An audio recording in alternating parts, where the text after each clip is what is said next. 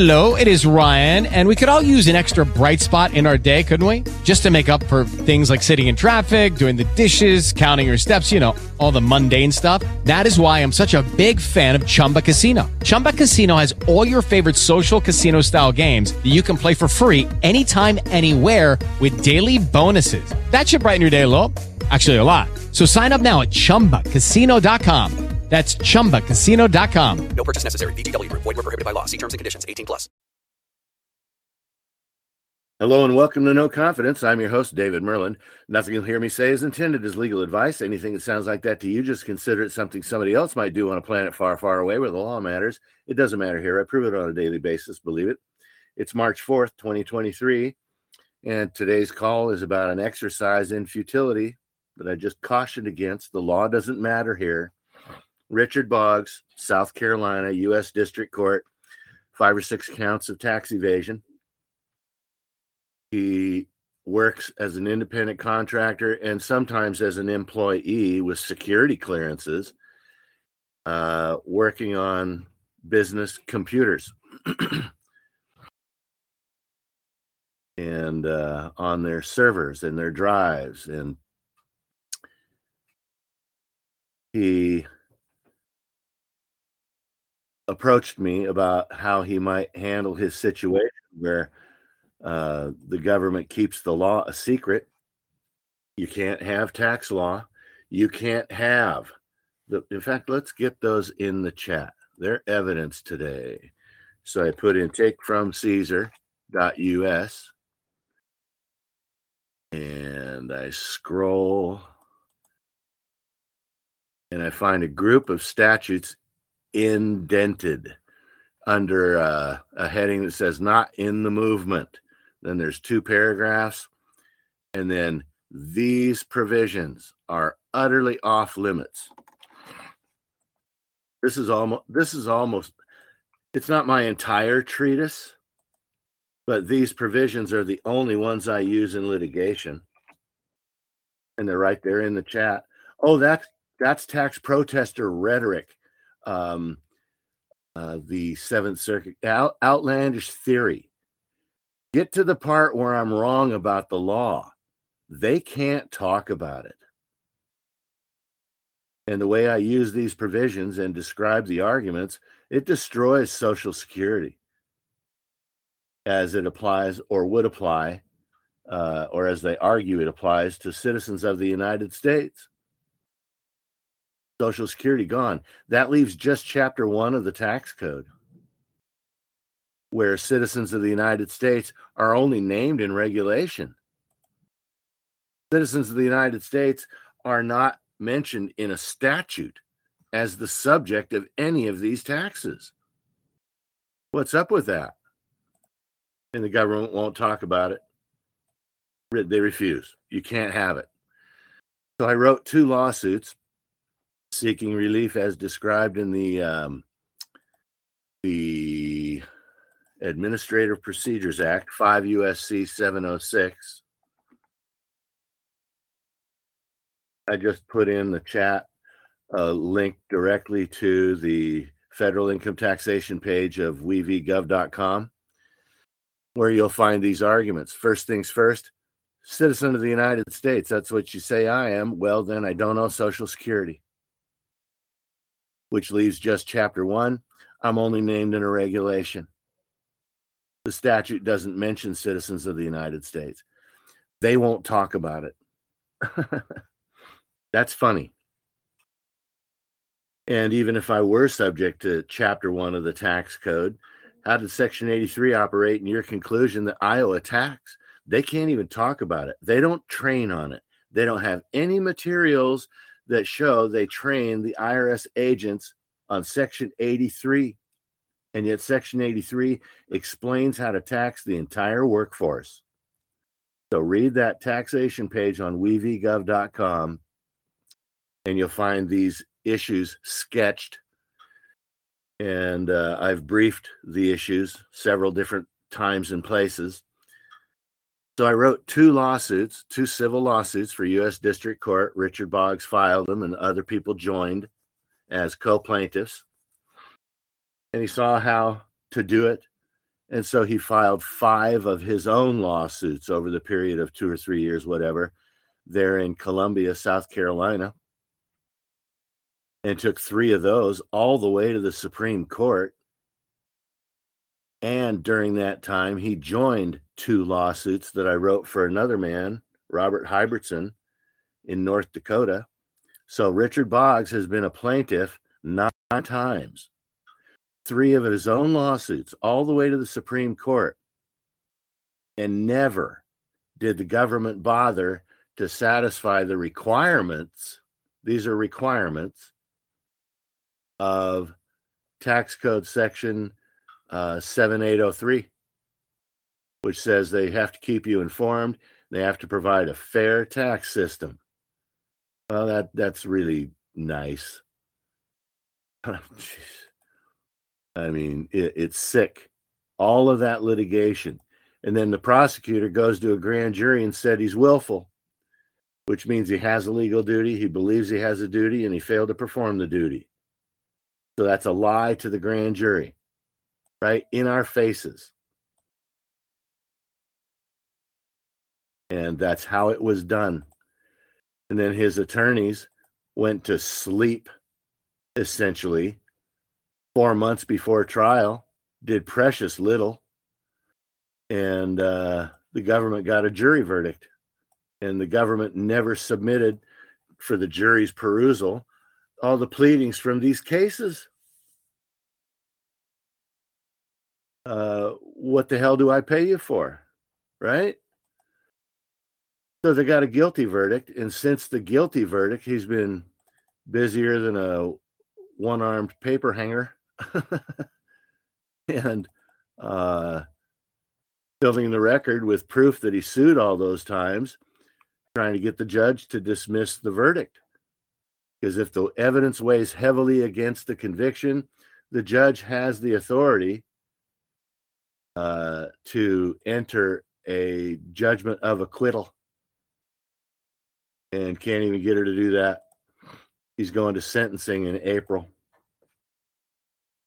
So no, the law doesn't matter. You have the provisions in the chat. Those are the ones I use. Patriot movement. And for all these years, since 1994, my treatise has been available. And they ignore it. And yet, I can get the government to totally clam up in any case to where the law is off limits. And there's a bunch of case law that says if it's not imposed by clear language, you win. If it's vague or highly debatable, you win. If it's not written so the average individual can understand it, you win. And we got a government that doesn't even train on the law and they can't speak of it. That's something else. It really, really is. And that's not a fair tax system when the law requires that they provide a fair tax system. It requires it. Wow. Let's see here. I have a nice, tidy document that I'm looking for. Oh, there it is. Okay. I'll stop griping about it and get that to you in the chat. This document has 7803 in it. It has 706 of the Administrative Procedures Act in it. And the 5 USC 706 requires the court to decide issues at law. I'm going to page 2 of this 3-page document in the chat. Scope of review. They have to decide briefed issues, constitutional or statutory. The law requires it, and you can't have it. So the court itself, he had 5 of his own lawsuits and 2 that I wrote for him in that court. And in every instance, the court violated the Administrative Procedures Act because they will not decide the statutory issues when this statute clearly requires the court to do so. And right above that, you have 7803 of the tax code. He can't get answers. They don't train on the law. And if you requested copies of any training material on Section 83 that they use to train staff, they'll write you back and say, we don't do your legal research for you, meaning you're on your own. Wow. So, no, the law doesn't matter. And this time they ignored it in a criminal case, and they're going to send him to prison. It shouldn't be an unimaginable stroke of luck and good fortune by chance that he's acquitted. He's obviously innocent, and they're going for it. So, caution, everybody. This is the beast that you're poking when you don't file a tax return and when you don't pay them what H&R Block says you can probably get away with. Keep somebody between you and the government at all times, because this court is fully aware that it is in violation of this act in this case, and the court is fully aware of all those civil suits where the court was in violation of this Administrative Procedures Act. You can't have it. And that's a violation of the law. So at all times, let's give you this. I'm typing. It's not pretty. I'm a self-taught typist. Ugliest thing in the world is watching somebody that taught themselves to type. Type. I'm putting 3 statutes in the chat. So at all times, the court is in violation of and has been in violation of, and or the IRS and DOJ have been in violation of, 7803 that says I'm entitled to a fair tax system and I'm entitled to be informed. No, you're not. 5 USC 706, the court shall decide statutory and constitutional issues when presented. No, we don't. 18 USC 241, conspiracy against rights. He's got a right to that information. He's proven it explicitly. It's old hat for my audience. And so they're in violation of 7803. They're in violation of 706, and that's a conspiracy against my rights under the Constitution, Fifth Amendment, access to the law, and under statute that says I'm entitled to a fair tax system, and you have to decide constitutional issues. That's a felony, 18 U.S.C. 241, 10 years in prison max. How about that? So with my approach, you can keep the court and the DOJ and the IRS in constant and perpetual violation of these 3 statutes. One of them is a felony statute. That's a supreme situation that no one's been able to illustrate before. All of them say, show me the law. I show them the law. They can't deny a word of it. And so a criminal complaint for kidnapping and conspiracy under 18 U.S.C. 241 has been filed against the judge, the prosecutors, and 2 IRS agents. And they're still taking him to sentencing. It doesn't matter. Obviously innocent. Obviously the prosecutor lied to the grand jury to get the indictment. And obviously his attorneys went to sleep and didn't even produce the record for the jury. They skated on it. And so after the conviction and before sentencing, I pretty much want to make the court aware that I've been a plaintiff 9 times, and I've made all these efforts, and you're in violation of the law this way, that way. And he's filed 4 offers of proof, each of which had exhibits attached, and the court did not strike those. They're part of the record. Mandatory judicial notice and offer of proof, with a bunch of exhibits behind them. Offer of proof number 3 had each of his 9 civil complaints, which are sworn statements. And uncontradicted evidence is meaningful, especially if it is statute Let me get you the Talmadge decision. Okay, come here, you. I go to there, and I click on this folder right here. And I scroll, U.S. versus Talmadge. Now, Steve Talmadge was one of my earliest clients, like 1995, tax court. This is not Steve Talmadge. It's a different Talmadge, and it's from 1987, Ninth Circuit, overturning a conviction that says this guy relied on experts. Federal firearms licensee, a private attorney, and the comments of his judge. When they reduced his felony charge to a misdemeanor, he was told, yeah, you can go buy a gun now. And so he went and bought a gun, and they busted him for being a felon with a gun. And he said, I had a good faith belief that I was told I was okay to go buy a gun. And the Ninth Circuit said, oh, really? Conviction overturned. Well, Richard didn't rely on a federal firearms licensee. He relied on 500 members of Congress. It's called statute. He didn't rely on an attorney in private practice. He relied on the Commissioner of Internal Revenue and the Secretary of the Treasury that wrote the regulations. And he didn't rely on the trial court judge and some vague language in his ruling that it's a misdemeanor now.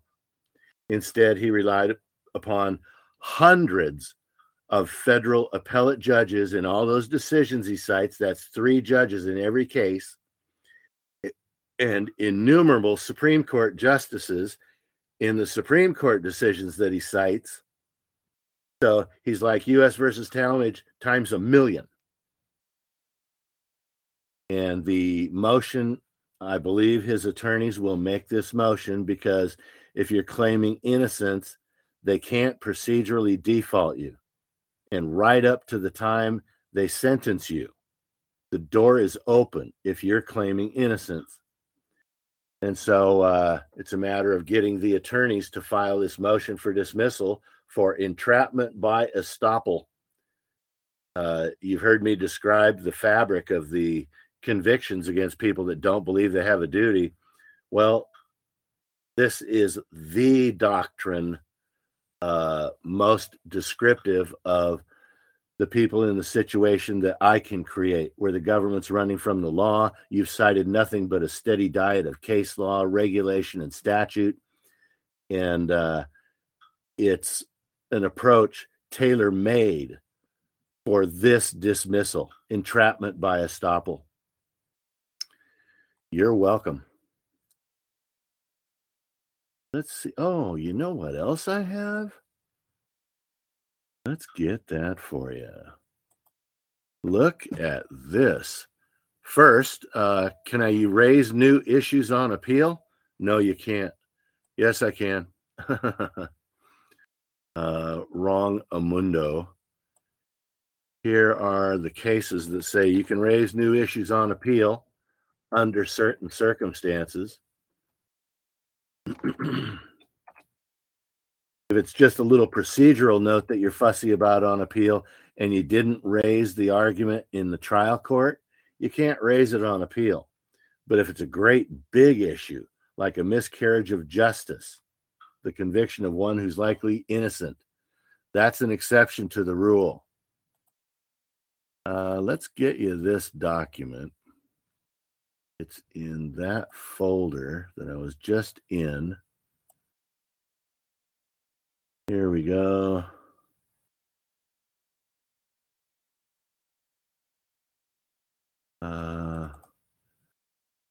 Let me see. The reason this document is nice and I want to get it to you is because the it has that paragraph at the top of it, but then there's like 10 links to cases on scholar.google on this doctrine of entrapment by estoppel. Things you got to know, folks. It's so important. So keep create in this. This is not legal advice. I preach caution.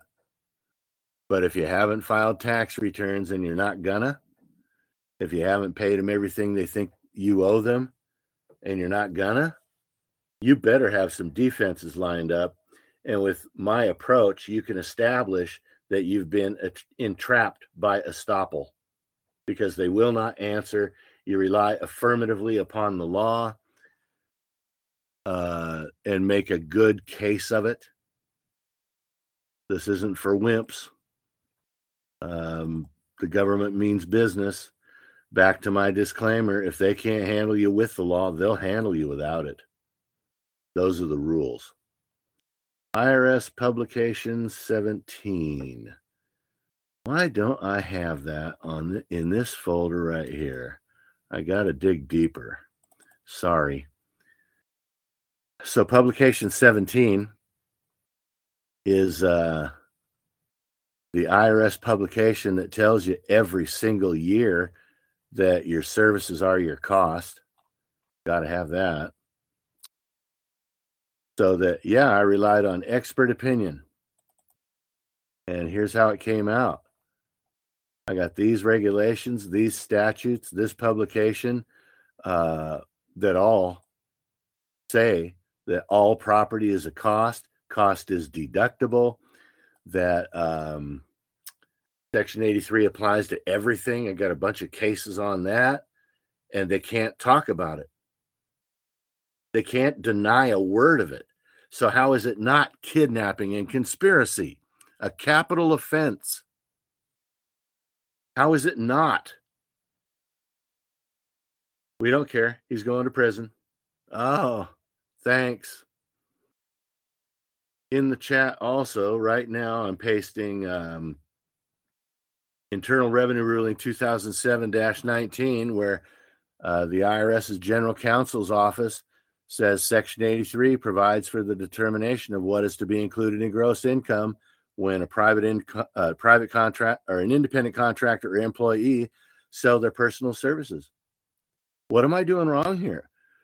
We can't talk about it, and you're going to prison. See how that works? Those are the mechanics. And all they need after that is a prosecutor that's willing to ignore your record of attempts and go to a grand jury and lie about you. That's precisely what they did to Richard. And when the prosecutor received that letter saying, oh, you're going to convene a grand jury? Hey, I'd sure like to appear and testify on my own behalf. What you say? And they said, yeah, come in on a certain date and you can testify to the grand jury before the indictment. And so he did. And when he got there, they said, you're not going to testify. Go home. Because the second half of the letter that he sent requesting an appearance before the grand jury, the second half was a letter to the grand jury that pulled the prosecutor's pants down. Don't picture it. You'll go blind. So he had to keep Richard from testifying to the grand jury about his 9 lawsuits, 3 all the way to the Supreme Court, all of his efforts. In 2013, he joined my congressional complaint that I filed New Year's of 2006 with 80 members of Congress. He joined it as a similarly situated witness to crime. So he did more than anybody else has ever done to get to the bottom of, am I violating the law or are you when you want to tax my paycheck? And they can't even talk about it. So it's obviously a felony violation of law, conspiracy against his rights under laws of the United States. That's a felony. Any questions? How is it not? And with my method, you keep the government in exactly that situation.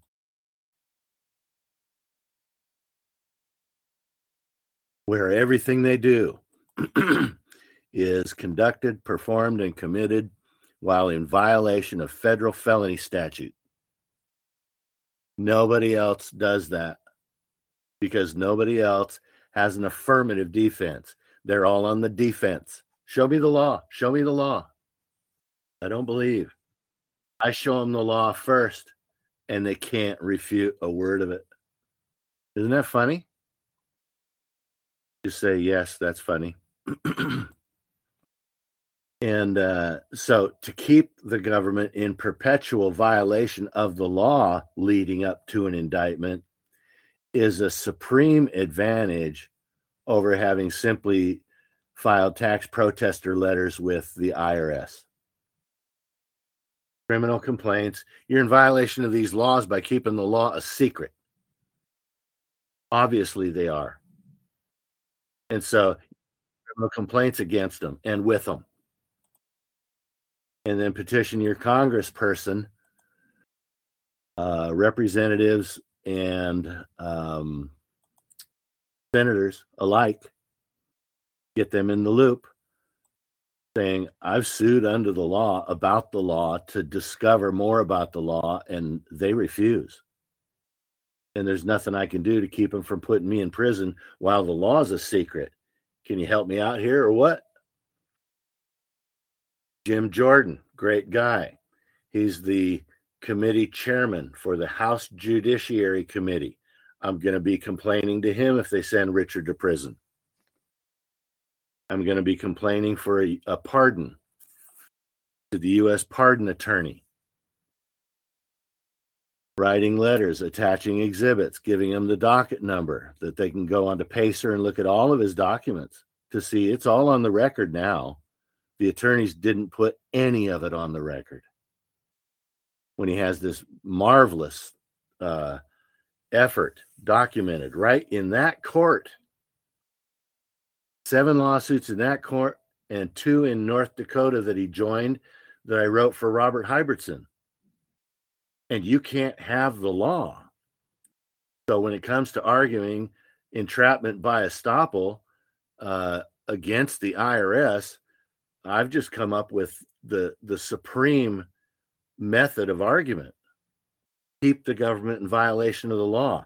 How is the indictment valid? How is the conviction valid when it took place while the government was in violation of the law in a way that's essential, vitally important as to whether or not somebody believes they have a duty? So they've just obliterated U.S. versus John Cheek, which is the standard for what is and what is not guilty in a tax case. And it is cited prominently in this, the government's trial memorandum in the case of U.S. versus James Back. Give me back trial brief right here. It's in the chat where, beginning on page 5 or 6, the government in its own trial memorandum in a tax evasion case in 2014, they tell you how a person might be innocent in a tax case. Yeah, if they don't believe they have a duty, if you can't prove that they have a duty, and the government says it itself. So that's the official brief on willfulness right there. And Richard Boggs obviously meets it in grand fashion. He meets the criteria. That's him. Can't have that. You're going to prison. Isn't that neat?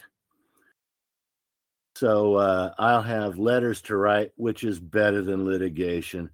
I hate writing pleadings for court because judges are the #1 public enemy. #1. On takefromcaesar.us, right there at the top of the page, it says, America has no courts. Every judge is as corrupt as the day is long. Ask Mark Levin. And there are links to 2 different episodes of his podcast where he speaks on judicial tyranny. Yeah, been there, shun that. The story of my life and career as a whistleblower is the judges stand guard to keep the law from applying to the government. It's their role in society. They lie to get their paycheck and their job. It's called an oath of office. And then they wipe themselves with the law when the government's in trouble. That's the American judge. How you could let any one of them or any one of their relatives anywhere near your family is beyond me. I'm not saying you do. I am saying, though, knowing this now, as we do, about judges and their families, I'm going to be telling everybody with ears that the judge's children rape children. They wanted it this way. They got it this way. Period. I don't have a single nice thing to say about judges. I've seen justice twice in two of my own cases. Other than that, dog crap. So, and these are piddly little cases, you know, traffic court type crap. But I've only seen justice a couple times and never in a tax case. I've heard about it. There are a few dismissals here and there, acquittals, Vernice Kuglin, Lloyd Long, John Cheek, maybe a couple of others. But other than that, they run from the provisions you see in the chat. Those were copy and pasted from takefromcaesar.us. There's a description of those and the link in the chat that goes to wevgov.com, federal income taxation. And you can learn all about the arguments. Or you can go to YouTube and take my videos on Section 83, my video called Key to the Code. And I describe the arguments on screen capture. I go through the provisions themselves so you can see the language of them. And now we pair that with 7803, you got to keep me informed. 706, the court has to decide statutory issues. No, we don't. You're going to prison. How is that not a felonious conspiracy against your rights under laws of the United States? It's a felony. Oh, we don't care. Well, I got a criminal complaint for a capital offense filed against the judge. We don't care. Sentencing's in April. How depressing. I would have been the world's worst attorney because every case is personal. I hate injustice. I hate theft. I hate people that conspire to harm other people. And that's all government's good for. Hate. It's a hate group. You are the personal possessions of a hate group you call government.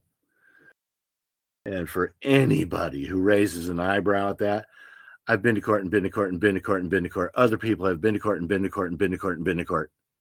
You can't have it. You can't have it. You can't have it. You can't have it. And my pen is sharp. I know how to write a memorandum. Here's one I'm really proud of. I was asked to write a petition. Colorado Constitution has a provision that says, if you meet this criteria, you can petition the Supreme Court of the state directly as a court of original jurisdiction. You can commence basically a lawsuit in the Colorado State Supreme Court. And it's in the chat now. There's a table of authorities. Here's all the provisions I'm going to cite in my brief, Your Honor. And then there's the memorandum, 3 different issues briefed. 2 of them are about the excessive bail that was imposed on a guy. And the third issue is about the fact the judge has no oath of office. So, wonderful brief. I was paid to write it. Yippee. That's really nice when you can get paid to do this work. And it's, you know, this isn't a tax case. It was much less emotional for me to see this guy in the situation he's in. But this petition was on my desktop as a Microsoft Word document for many weeks. And I refined it and rewrote and amended and did all that good stuff up until the point where I ended up with this document. And there were 3 attorneys in Colorado who had similarly situated clients where they experienced excessive bail. and they were tuned into this to see what I came up with. And when they finally saw the brief, when I got it to the client, they told her, there's not a whole lot to add to this. The guy did an incredible job on the brief, because they figured they'd have to supply further briefing. I'm a non-attorney. They knew it. And when they saw the brief, they just sat back in their chair saying, we don't have to write any briefing for our client. We just need to tie them slightly to this memorandum, say they're similarly situated. So I was not only was paid, I was handsomely tipped for the bang-up job I did in crafting this this memorandum petition for the Colorado Supreme Court. There's an example of how well Dave can write. And when I got it to the client, there were still a couple of blanks to fill in, dates they had to dig up on when certain hearings were held or when the arrest happened, whatever. But all of the meat and the fluff, I wrote it for them and just left a couple blanks that, to fill in. Not to fill in, you delete the underscore and you type in the actual date that you need. But for what it's worth, when I say I can write, now you have proof. And now picture that skill and talent and understanding as it relates to the tax code explained in my tax briefs. So Richard Boggs has submitted impeccable paperwork, fully briefed and supported throughout, and it's not enough. So he's dealing with his attorneys in hopes of getting them to file a brief out of time. It's called Motion for Consideration Nunc Pro Tunc. Treat today as if it was that deadline we missed way back when. Can you consider it today as if today was that deadline day? Consider it Nunc Pro Tunc, please. Nunc Pro Tunc. It sounds like something these deviant teachers are teaching the children in school, doesn't it? And don't tell your parents. We're going to learn about Nunc Pro Tunc today. Anyway, the argument of actual innocence keeps open the courthouse doors. Let's dig that up for you. Things you simply have to know, folks. You really do. If you miss a deadline, but you're claiming innocence, they have to let you in and hear the motion. And you hit them with the Administrative Procedures Act. When you decide the motion, Your Honor, you have to do it this way. Any constitutional and statutory issues have to be decided when presented. And you hit them with that. So you open the courthouse doors, and then you slam them with the fact they're in violation of the law perpetually by denying you access to the law. Isn't that something? Let's see. I'm looking for the motion for judgment of acquittal. There it is. And in this motion for consideration, outside of the 14 days where he's allowed to file a motion for acquittal, he tells the court, I'm aware of the deadline, I'm aware that I missed it, but I'm arguing actual innocence, and here's the case law that says you're supposed to keep the courthouse doors open for me. Oh, you got to hate that, right, Your Honor? Yeah, we hate that, blah, blah, blah. They'll freely admit it. You got to hate that, don't you, Your Honor? And so his attorneys are entirely out of time. The guilty verdict was in a long time ago, many weeks. And this says that the court has to hear the controversy if you're arguing actual innocence. Isn't that cool? Here comes another paragraph. These are going into the chat. Remember today's date and go to my talk show page. You can listen to this recording. And there's another one right there. There's the briefing on how if it's a miscarriage of justice and likely resulted in a conviction of one who is not guilty, then you got to hear the case. You got to hear the motion. You can't procedurally default somebody who is claiming actual innocence. Well, that's Richard Boggs, Your Honor. So hopefully his attorneys will grow a pair and argue that we're arguing actual innocence, and so there's no bar to filing a motion. I know we're outside of that deadline, but we're arguing actual innocence.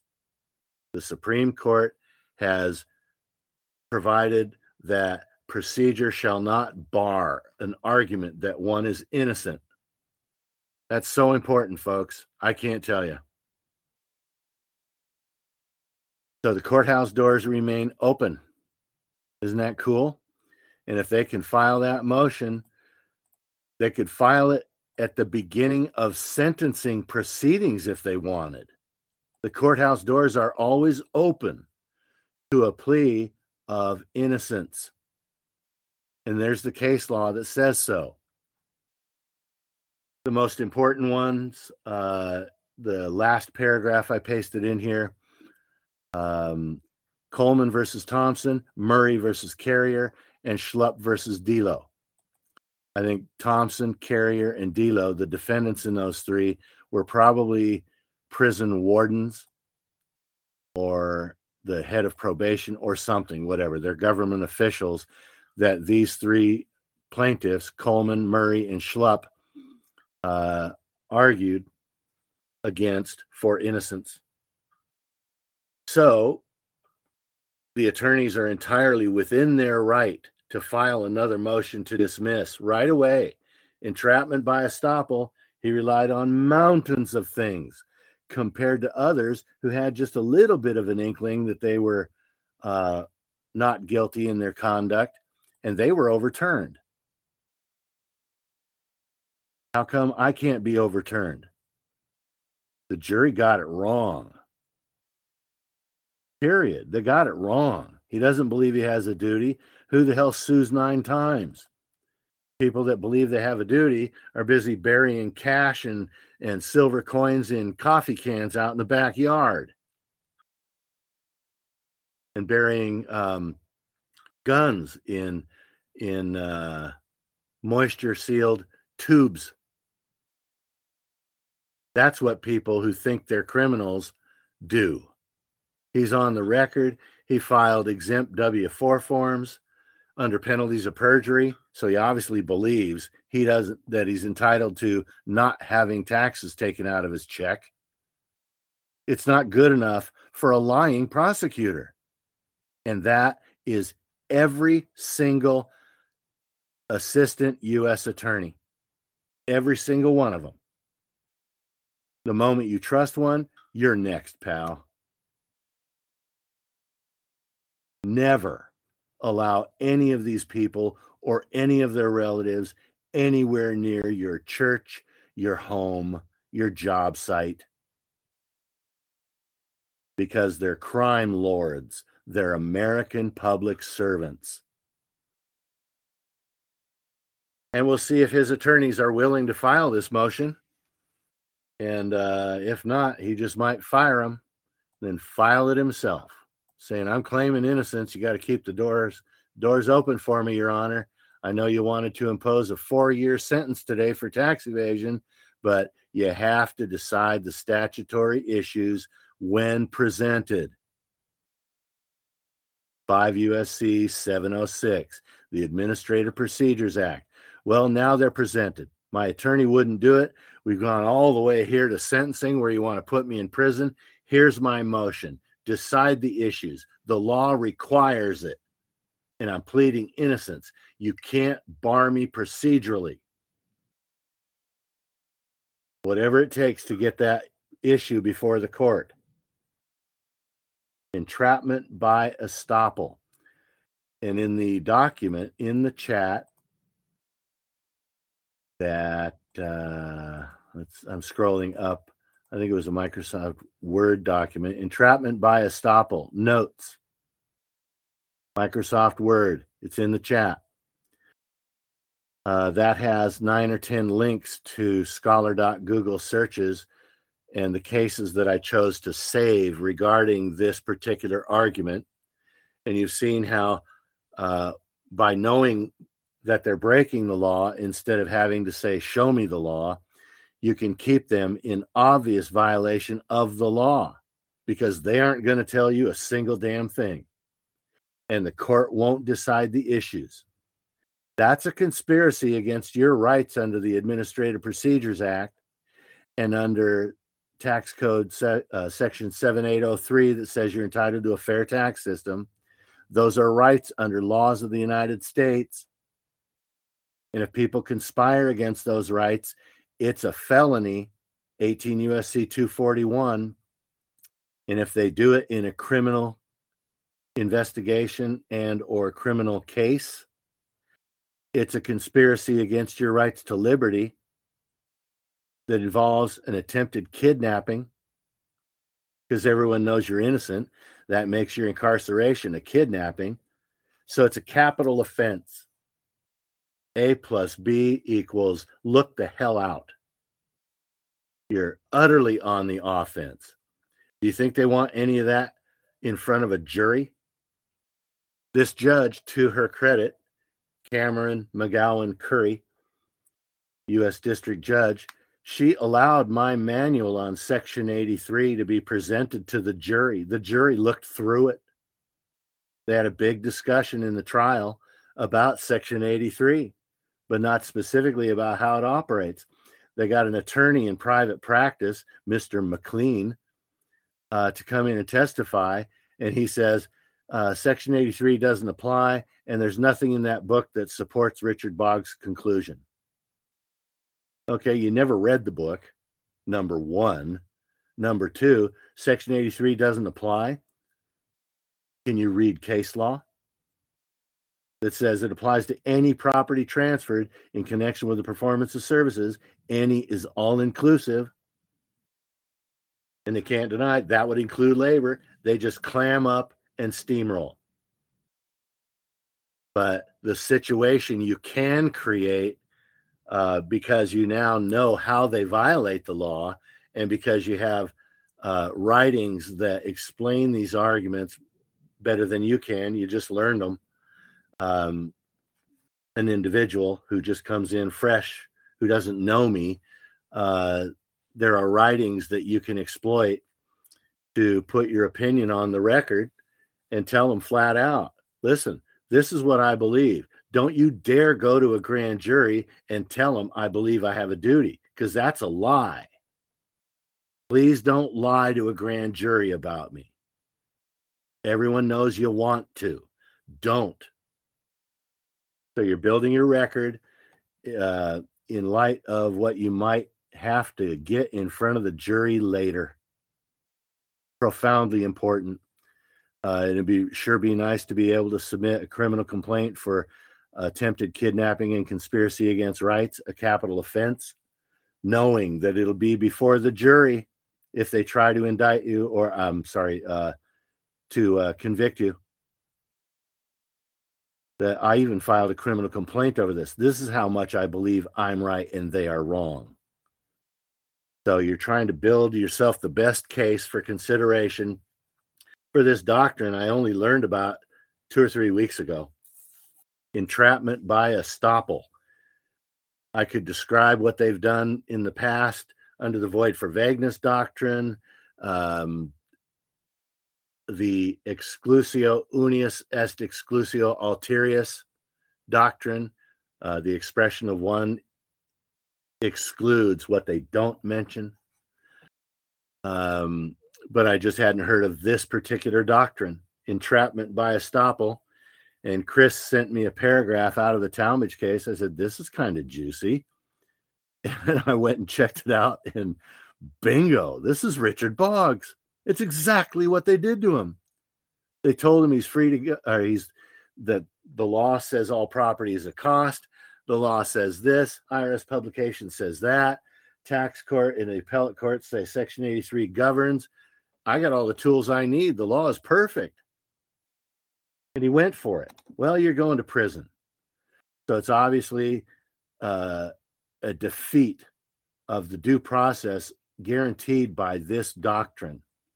You look at how they treated the Talmadge case and how the conviction cannot stand because it's a violation of due process. He was told he could act the way he acted, and then he was busted for doing it. So read all of those cases because they perfectly describe the end result of following my process if, in fact, you don't want to be indicted. It doesn't work every time, but now we know the defect in it. Richard Boggs sued 9 times. That wasn't enough. He should have been on record with the prosecution early, like years ago, telling them since 2013, this is what I believe. Don't go and indict me. Don't tell a grand jury that I'm willful, because that's a lie. This is what I believe. Don't forget it. But for what it's worth, that's the state of affairs in his case, U.S. versus Boggs in South Carolina, Columbia, U.S. District Court.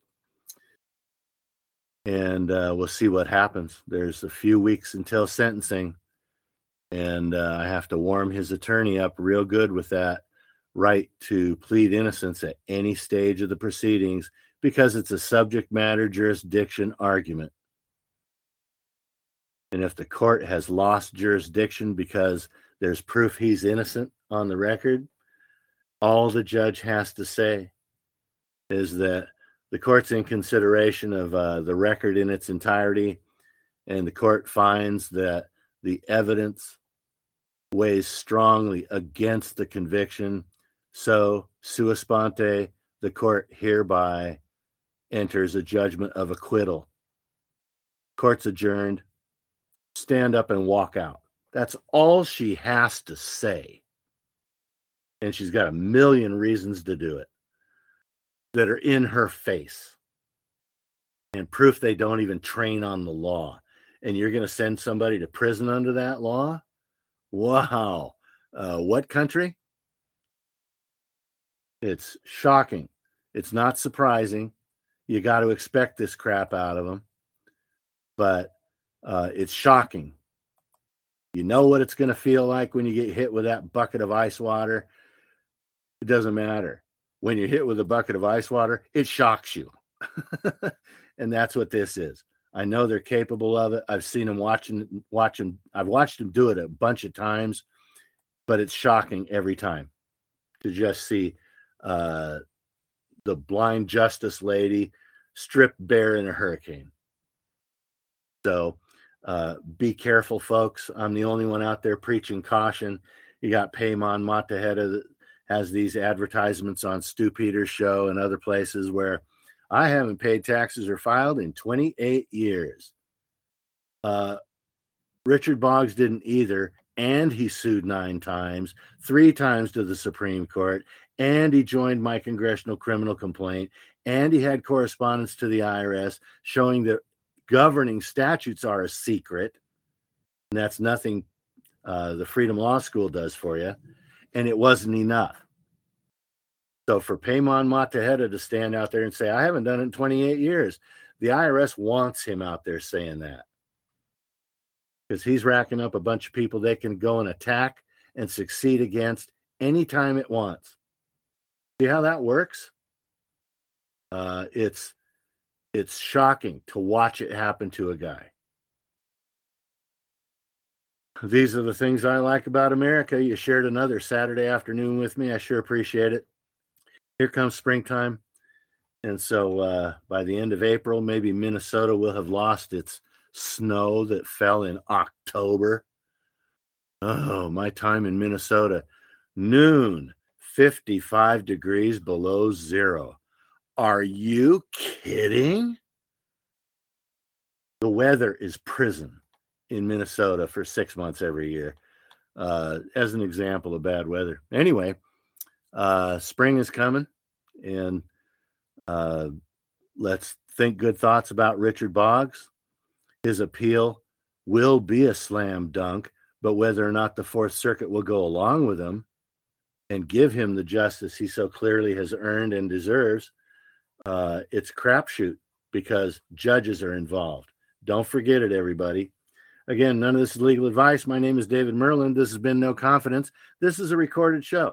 So come on back to the archives here, and you'll find this in the under the link that says not live streams, but episodes. And you can hear the show again and open up this chat. I think the documents will still be there in the chat for this recorded show. So I'm not leaving you out in the cold. And stay tuned.